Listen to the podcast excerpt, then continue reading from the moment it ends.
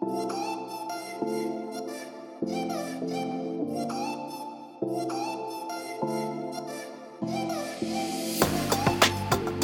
ンクスポーツあずさ設計井上重道ですよバリオ原田です。よろしくお願いします。ろしくお願いします原田さん、えー今回のテーマはスタジアムアリーナを支えるスポーツコンテンツですはい。でエピソード1では、まあ、4大スポーツの成長を探ってきましたが、はい。まあ、今日は、えーそういったスポーツがですね、えー見る場所スポーツ観戦を存分に楽しめる場所であるスタジアムやアリーナに焦点を当ててでその、まあ、高稼働、えーうん。いかにこうコンテンツが、えーそこで回せているかっていう部分と、まあ、どれだけスポーツやその他のイベントが行われているかっていうところも探っていきたいなというふうに思っています。はい、まあ実際僕もアメリカのスタジアムとかアリーナちょろっとね、はいはい。何度か行ったことありますけど、なんかそのスポーツ以外の要素っていう部分がすごくこういろいろあって面白かったなっていうのがすごい記憶にあるので、まあ、そのあたりのところとかもね、はいあの実際のところどうなのかっていうところ、あの俊太郎さんにいろいろと伺わせていただけたらなと思います。はいそれでは前回に引き続き早稲田大学の佐藤慎太郎先生にお話ししていただきます。よろしくお願いします。はい、よろしくお願いします。というわけで、えー、慎太郎さん、はい。えーっとまあさっきも僕言いましたけど、うん。アメリカのスタジアムとかアリーナってすごいなんかそのまあ単純にいろいろあるなっていうエンタメ的要素がうん。っていうのをすごく感じるんですけど、なんかこんなことやるんだみたいなこともね、うん。結構アメリカのスタジアムやアリーナではね、はい。起こっていると思います。はい。でこれもやっぱりスタジアムとアリーナの経営ができる、はい。それぞれのスポーツチームうん。がスタジアムやアリーナの経営ができるっていうことがすごく重要で、はい。で従来あのスポーツチームって単なるテナントであることが多かったので、うんあの場所を、えーお借りしている状態、うん。でそこだとどうしても経営の幅って広がらないんですよね。で自分たちで運営できるとか、まあ、自分たちで運営権はなかったとしても、まあ、スタジアムとアリーナと、まあ、いい関係を築いていろいろ自由にやらせてもらえると本当に経営の幅が広がると思います。うんうんでそこ、まあ、先を走っているのが、まあ、アメリカのリーグだと思うので、うんまあ、向こうのチームでねあのスポーツ観戦スタジアムとアリーナですると本当にいろんなことやってるなっていうふうに思いますよね。はい。うん。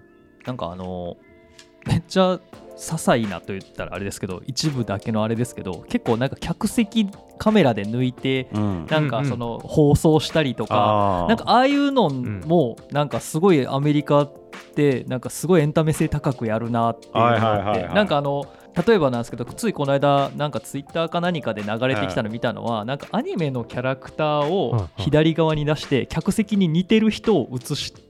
えー、面白い。みたいなのなんかハーフタイムとかに多分やってるんだと思うんですけどでなんかそれをああんた映ってるよみたいなんで、うんうんうん。実際に映ってるアニメの画像を見て、うん。その人がそれの真似するみたいなのあをああいうのめっちゃノリよくやってる、ー。ねえ、うんあります感じとかなんかああいうところってあんまりなんか日本でやられてないですよね、そんなんって。うんあるのかな？僕が知らないだけかもしれないですけど。まあたまに見たりしますよね、ううん。んでもなんか日本って嫌がる人多いそうですよね。うですよね。なんか自分がそれいざ抜かれたらなんかこう、ねわーわーってなります。恥ずかしいですもんね。恥ずかしいですよね、うん。アメリカの人たち結構まあスッと受け入れたりするしそういう部分はあるかもしれません、はい。まあ、言ってみれば僕も、うん。えっと、ワシントン DC にですね、はい。はい。八村塁選手の試合を見に行ったんですけど、僕抜かれたんですよカメラで。すごおー。はい、ホットドッグがっつり頬張ってる 抜れて、はい、それって普通のことだから、はい。だけど僕日本人のアイデンティティがやっぱ残ってたので、うん。はい。めちゃくちゃ恥ずかしいと思ったんですよ。だけどそれね見たあのスクリーンで見たうん。ファンからしてみたらどうだっていいことだとは思うんですけど、日本人はちょっと恥ずかしいと思う人多いかもしれないですよね。ねあとなんかあの会場のすぐなんか後ろっていうか席のすぐ後ろのところになんかそれこそ遊べるところがあったりとか、うん。あれはいボールパークっていうんですか、うん。なんかそういうのがあの結構ほんまにいろんなスタジアムってそういうところがちゃんとあるなっていう印象があって、日本でもあるところはあるんですよね。増えてきていますようん。ね。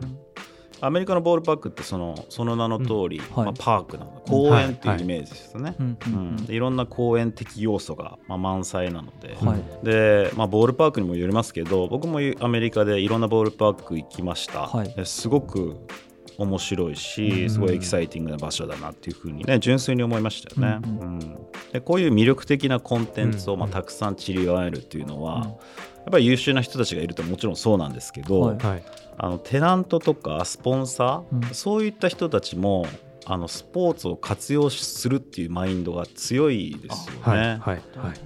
で従来だと、うん。まあ、スポンサー企業はスポーツのチームに、まあ、大きなお金を払って、うん。で自分たちの企業のロゴを、はいえーはい。スタジアムの中に、まあ、また外に、まあ、ロゴを、まあ、つけて、うん。お客さんにそのロゴを見てもらうみたいのがもうすごく古いあのうん。スポンサーシップの形ですけど、まあ、最近はそのスポンサーシップの形に、うん。まあ、追加費用追加投資をして activation をするっていう考え方があります。 activation。はい。でスポンサー企業がさらに追加投資をしてチームと共同一緒に働いて、うん。こんなイベントやりましょうあんなイベントやりましょう。ではあ。ファンを楽しませましょうその両方が歩み寄って、えっと、ファンを楽しませるっていうことをやってます。でこれもちろんスポンサーにとっても、まあ、すごく重要で、うん。もちろん追加費用かかるんですよ。追加費用かかるんですけどそうすることによってあのただのロゴの露出だけじゃなくて、実際にお客さんの生活にこう入り込んでいくお客さんが楽しんでいる、まあ、その経験に入り込んでいくってことができるので、まあ、こういった公演楽しい公演を作るために、うん。そのテナントえーそしてスポンサー企業、でさらには自治体ですね。都市も、まあ、それぞれのプロフェッションあのプロフェッショナリズムをこう持ち寄って楽しい場所をみんなで作っていくっていうような感じなのかな、まあ、そういうのが僕にはあのしっくりくるアメリカのスターリスタジアムアリーナ周りっていう感じですね。であのスタジアムとかアリーナって街を代表するランドマークになるくらい、はい。まあ、大きな象徴的な建物だと思うので,、でそれを求めてえ街の外から人が訪れることも往々にしてあるとはい思ってます。で僕、まあ、北海道出身だからバイアスがかかっているかもしれませんが、はいあの2023年ですね、日本ハムファイターズの新球場がオープンされますけど、はい僕行きたいですもんね、うん。心の底から。ああなるほど、あの北海道出身じゃない人はい。からしてみたらどうなのかわからないんですけど、まあ、楽しいボールパークがうん。北海道だけじゃなくて、まあ、他、まあ、名古屋もそうですけどもそういったところにできると、まあ、自分が応援しているチームのアウェー戦うん。についていくなんていうことも生まれてくるような気がしてます。なるなるほど。まあ、そうすると僕がまあ福岡だったりだとか名古屋にわざわざ日ハムを応援しに行って、でアウェー戦でホテルに泊まってでスタジアムでお金を使って、うん。周りの街でもお金を使って、まあ、そういった好循環が生まれると、うんはい。まあ、それぞれの自治体があこれはスポーツ使えるなと、うん。でスポーツを活用しようっていう流れになると思うんですよね。だからもうそのスタジアム単体でのお金を動かすっていうことだけじゃなくてそこから生まれてくるその他のお店の波及であったりとかうん経済効果みたいなのが結構バカにできないってことですよね。本当にその通りですね。うん確かにだからちょっと規模感違いますけどあのバンドの追っかけとかあそんな感じ。ですよねはいはいはいそういう考え方すると確かにすごい腑に落ちやすい。なるほどこれですね。スタジアムアリーナしっかりしてたらもっと行きたくないですか？そうですね。だから単純に試合見るだけじゃなくてやっぱそこに行きたいそういう感覚になると確かにもっと行きたくなりますね。うんうんなのでまあ自治体地方の都市からしても、うん。スポーツチームっていうのはうん。一生懸命協力してはい。後押ししてあげて、うん。でさらにスポーツチームからあのその町に対してもねうん。還元を求めてうん。何還元できますかと、まあ、明確に求めてもいいと思います。どな。こういったまあ自治体とまあチーム、うん。でそれでスタジアムアリーナがありますけど、まあ、このスタジアムアリーナ周りで、うん。まあキーマンとなるものが、はい。まあ、3名ほどいます。でその3名っていうのは、うん。まあ、スタジアムアリーナのオーナー、えーはい。そしてオペレーターオペレーターっていうのは経営権とか運営してる会社ですね。で最後にテナントになります。まあ、前提としては完全に自前の、えースターリを持っているスポーツチームって、うん。世界探してもやっぱ少ないんですよね。うん。うん。で理由はいろいろあると思うんですけど、まあ、日本のケース、まあ、アメリカのケースもそうですね。やっぱ税金払わなきゃいけない、はい。我々も家を持ったりすると固定資産税払いますよね。でそれって結構な額なので、うん。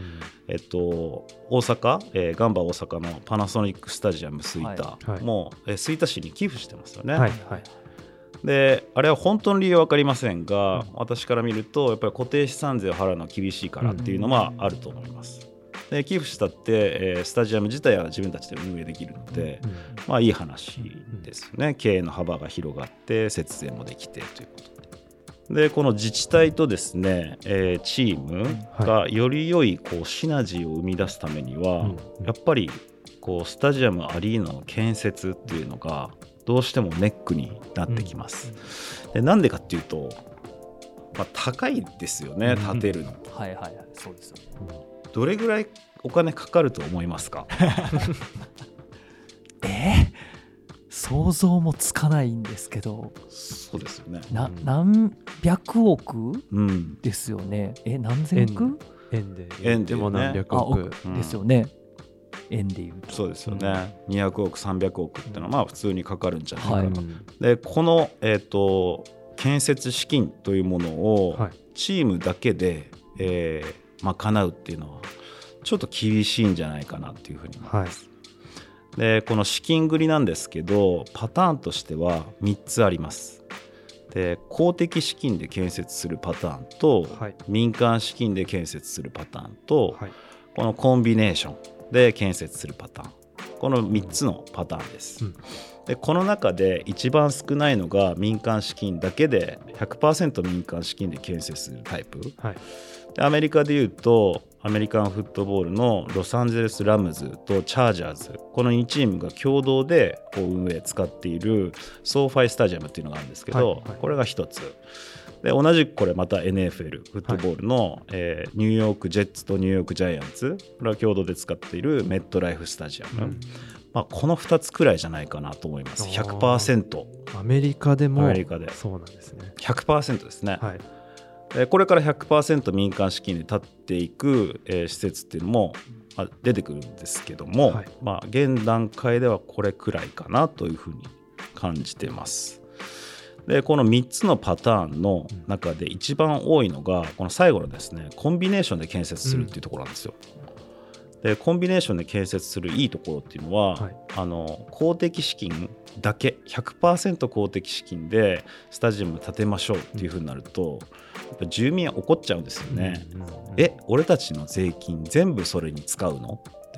それ使った、えースタジアムとアリーナが特定の企業特定のチームの,、そのビジネスのために使われるうん。という、まあ、イメージですけどイメージを持っちゃうのでこれ怒っちゃうんですよね。うん。このコンビネーションで建設する。なこの時にまあ例として上がるのが、まあ、インディアナ州にあるルーカスオイルスタジアムっていうところです。あでこれ実はね悪い例なんですけどあの民間資金の部分っていうのが、まあ、チームあチームが持ってるんですよね。はいでこれがだいたい300億から400億ぐらいチームがあのいろんな担保を使ったりだとかして、うんまあ、資金繰りしてます。で公的資金の部分っていうのをこの400、えー億うんから500億ぐらいを公的資金で用意してるんですが、うんこれどうやって用意するかっていうと、えー債券を発行するんですよね。ほうあでこれ簡単に説明するとなんかカードみたいなのがあってあの皆さんこのカード1万円2万円で売るのでとりあえず買ってくださいと。で10年後20年後ちょっとだけあの利息つけてお返しするんで、うん皆さん買ってください、まあ、一般の人たちから、まあ、お金を借りるっていうことですよね。じゃあ,、まあちょっとだけ色つけてお返ししますよって言うんですけど、うんうん。それどうやって色つけるのって話なんですよ、うんその色の付け方っていうのがこのインディアナポリスのルーカスオイルスタジアムに関しては、えーレストランタックスでそして、えー飲食のタスタックスですね、はいはい。でこの自治体としてはこういったものに、えー税金をかけます。はい。でその税収を使ってあ色付けて返すわけです、はあ。はい。でなんでこの、えールーカスオイルスタジアムが悪い例と言われるかというと、はい。このレストランタックスとか、えー飲食のタックス。こういった税金って住んでる人たちの負担になるんですよ。はだって住んでる人たちもレストラン行くじゃないですか。ああそうですね、確かはいで住んでる人たちも食べ物を食べますし、はい。飲み物を飲みますし、はい。この食べ物飲食のタックスっていうのはスーパーマーケットで買う場合もかかかります。はい、はいはい。つまり生活してたらちょっと税金上がっちゃうんですよねこのスタジアムのそうですよね、はい。そっかそうですよねこれが悪い例として挙げられてます、ん立派なスタジアムです。本当に僕もこれ視察させていただいたことあるんですけど、はいはい立派でもう最高のスタジアムなんですが、うん。資金繰りに関しては住民を苦しめる、えーケースも少なからずあるということですね。それって市民の方からクレームは上がってくるけど改善はまだされてないってことなんですか？まあでも最初にこの資金繰りでやるって言っちゃったから、決まったん。なるほどね、で良いケースグッドケースはい。の方はアレジェンアレジャントスタジアムですね、はい。これラスベガスにできはた新しいスタジアムなんですが、えーラスベガス・レイダースの、えー本拠地になってます、でこれはですねすごい高い、えーうん。スタジアムです。うん。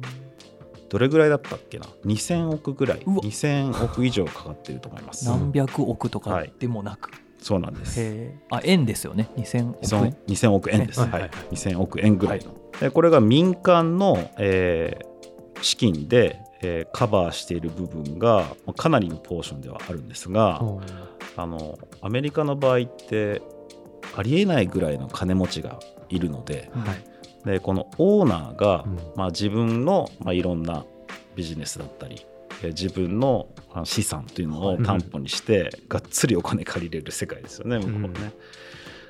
えーそれで、まあ、多くのお金をか借りてますと。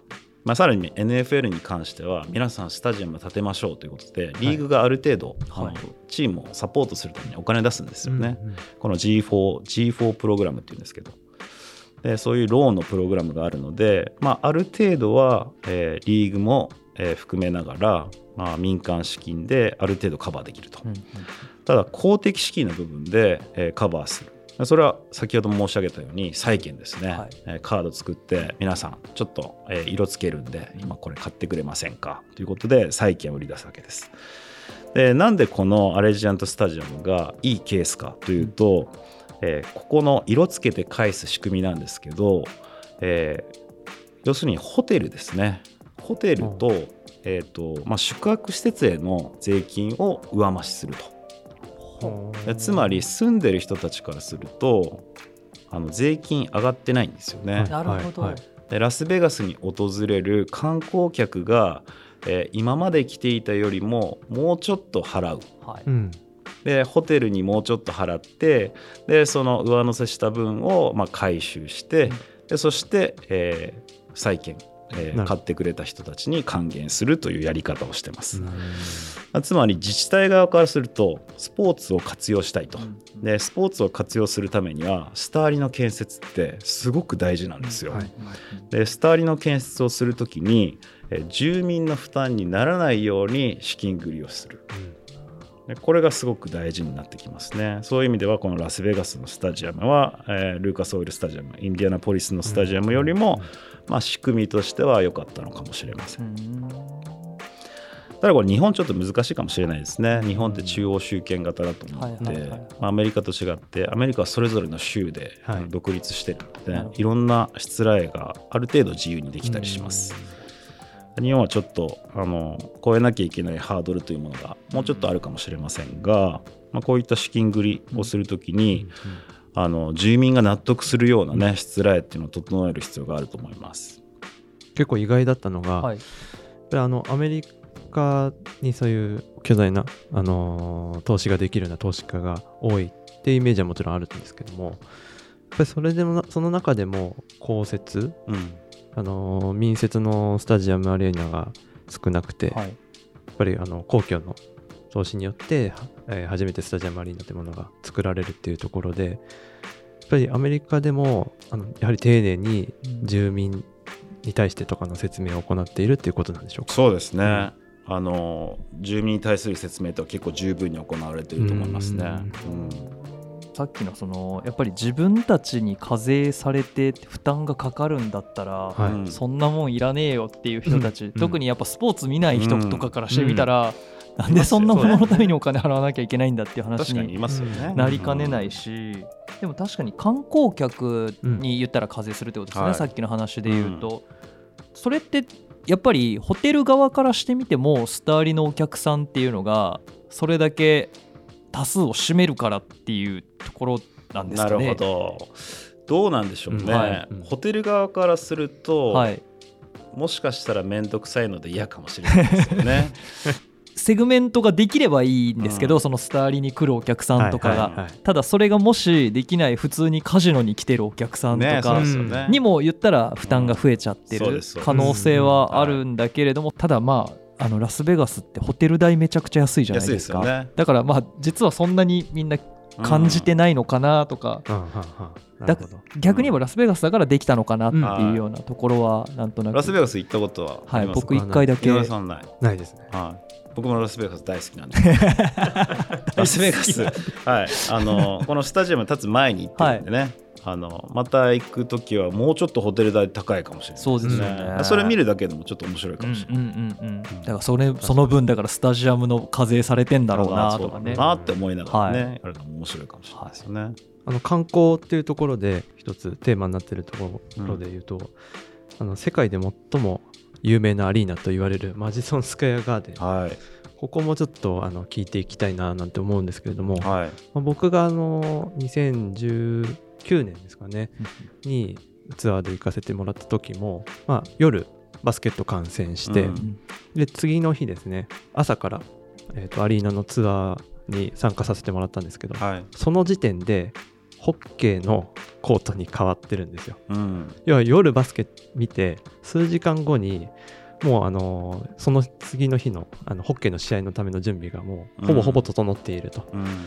いうところで、あとはその VIP のホスピタリティの部分の準備とかされているところを見まして、まあ、この1日での切り替えと、あの準備っていうところを見てこれが本当にほぼこう毎日繰り返されているのかって思うと、まあ、このマジソンスクエアガーデンのまあスポーツを楽しむ場所としてのあの稼働率っていうところがものすごく高いんだろうなっていうのはあの感じ取れた部分だったんですけども。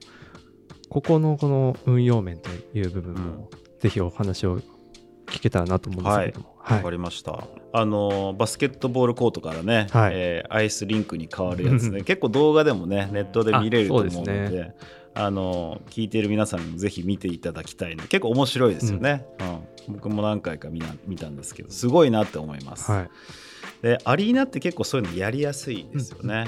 あの天候に左右されないっていうのがあるんで、はい。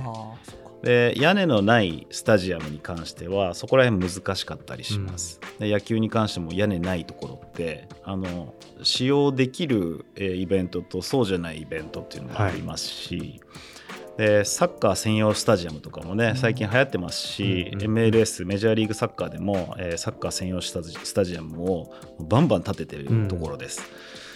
えーですが、まあ、サッカーに関しては試合数が少ない割には、うん。結構ね芝を休ませなきゃいけないっていうこともあって、結構選ぶんですよねうん。あのサッカーのスタジアムっていうのは。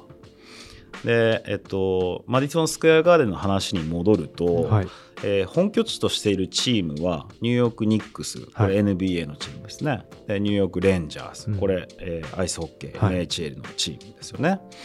で収容人数に関してはイベントによってはまちまちなんですけど、うん。まあ、大体2万人というふうに言われてます。でこの NBA と、えー NHL はい。この2つのビッグテナントですがこの2つのテナントのホームの試合、はい。ホームの試合だけ考えても年間100日も満たないじゃないですか。うんじゃあ残りの250日強を、まあ、どうやってこれだけ巨大なスタジアム、うん。さらに都心部ですよね、はい。にある巨大なスタジアムを運用していくかってやっぱり大変ですよね。でそこでその他の、まあ、スポーツイベントをするということも考えられますし、はい。あとミュージックイベントとかねうん。さまざまなチョイスがあると思います。でまあ、ただしマディソン・スクエア・ガーデンってマンハッタンのど真ん中にあるので、うんやっぱり特殊なケースであることは間違いないと思います。皆さんも聞いたことあると思いますけどニューヨークは、ねまあ、眠らない街なんて言われてますよね。はいえーまあ、年間を通して常に何かしら楽しいことが起こってる場所なので、えーとまあ、確かに特殊なまあケースかなというふうに思います。だけどね、えっと、ニューヨークニューヨークシティですねマンハッタンのこの2019年の観光客数、これコロナの前ですね、はい。2019年の観光客数は7000万人ぐらいらしいんですよ。ニューヨーク州。州。じゃないです。市あの市ですか？ですね。市です。はい市だけで。でまあこれだけいるとはい。あの一見さんいらっしゃいビジネスでやっていけるんですよね。はなので何もニューヨークニックスのリピーターをとかレンジャースのリピーターをもちろん大事ですよ、うん。大事なんですけどあの初めて来たっていう人たちだけでも全然成り立っちゃう街ニューヨークシティっていうのはあ、あると思いますよね。で一方でこれ日本に視点を移すと東京も悪くないんですよ、めちゃくちゃ優秀ですよね。はい。えーこれ日本政府観光局のデータなんですけど、はい。同じ2019年のデータです。これ訪日外国人旅行者数東京のですね、うん。で3200万人。これ外国人旅行者数だけです。はいこれで3200万人いるんですよ。でマンハッタンよりもやっぱ広いので、広いですね。一概にこの3200万人という数字が東京すごいとまあ結論付けるのも危険かもしれないんですが、外国人旅行者数だけでこれだけの数は優秀ですよね。そうですね。で東京もそのスポーツスタジアムアリーナに関して一元さんいらっしゃいでもできないわけではないと思うんですよね。で特に都心部であれば。なので地理的に言うと、まあ、新国立競技場とか、はいはいあとヤクルトが本拠地としている神宮球場なんかはす地理的には最高の立地なんじゃないでしょうか。うんうん、私がスポーツチームのマネージャーだったらもう喉から手が出るほど、まあ、経営権運営権欲しいうん2つのスタジアムですよね。うん。それって言うなればそのスポーツ以外にもそこを活用してってはい。いうようなイメージっていうことですよね。僕もこの間あの実は日本代表サッカー日本代表の試合、たまたまご招待いただいて、うん。パナソニックスイタスタジアムに行かしていただいたんですけど、うん。そこの要は VIP 席みたいな、うんあ VIP 席入ったんですね。そうなんですよ。あのね。ボボックス席、なんていうんですか？あの個室があって、ええ。でそのベランダみたいなところに席があって、はいみたいな感じでもう普段ねとってもじゃないけど入れるような場所じゃないんですけどその時ちょっとたまたま縁があってで入れてもらったんですけどあんなんあるんやなと思って ええ。パッて横とか見るとなんか芸能人の方いたりとか、うん。なんかすごい会社の重役っぽい人がいたりとか なんかすごい自分場違い感があって恥ずかしかったんですけど でもなんか今ってああいうのがあるんですね、そうですね。ああいうなんていうんですかラグジュアリーなうん。感じのなんか客席。あんな試合の見方したことなかったんであ結ー構びっくりしちゃってワインみたいなの飲みながら、なんかみんな見てるよみたいな感じで、うん。すごいちょっと新鮮な体験だったんですけね、ど、面白いですよね、はい。あの私はめちゃくちゃ一般人なので、はい。こんなあの富裕層の遊びっていうのはあんまり知らないんですけど、あのスタジアムとかアリーナの建設に関しては、はい。これホスピタリティシートなんて言われたりします。あの名称がいろいろあるので、はい。あのプレミアムシートとか、まあ、クラブシートとか、はい。まあ、いろいろありますでまあここではホスピタリティシートって言いましょう、はい。でこのホスピタリティシートの充実っていうのは、もう外せないはい。うん、スター利回りで外せない、えーポイントになってきてます。へでスペースでいうと、はい。スタジアムのね1割にも満たないくらいのスペースしか使わないんですよ。の割には、えーそれのチームのチケット収入の4分の1はこのホスピタリティシートで叩き出すっていうぐらいの、うん。はい、優秀選手なんですよね。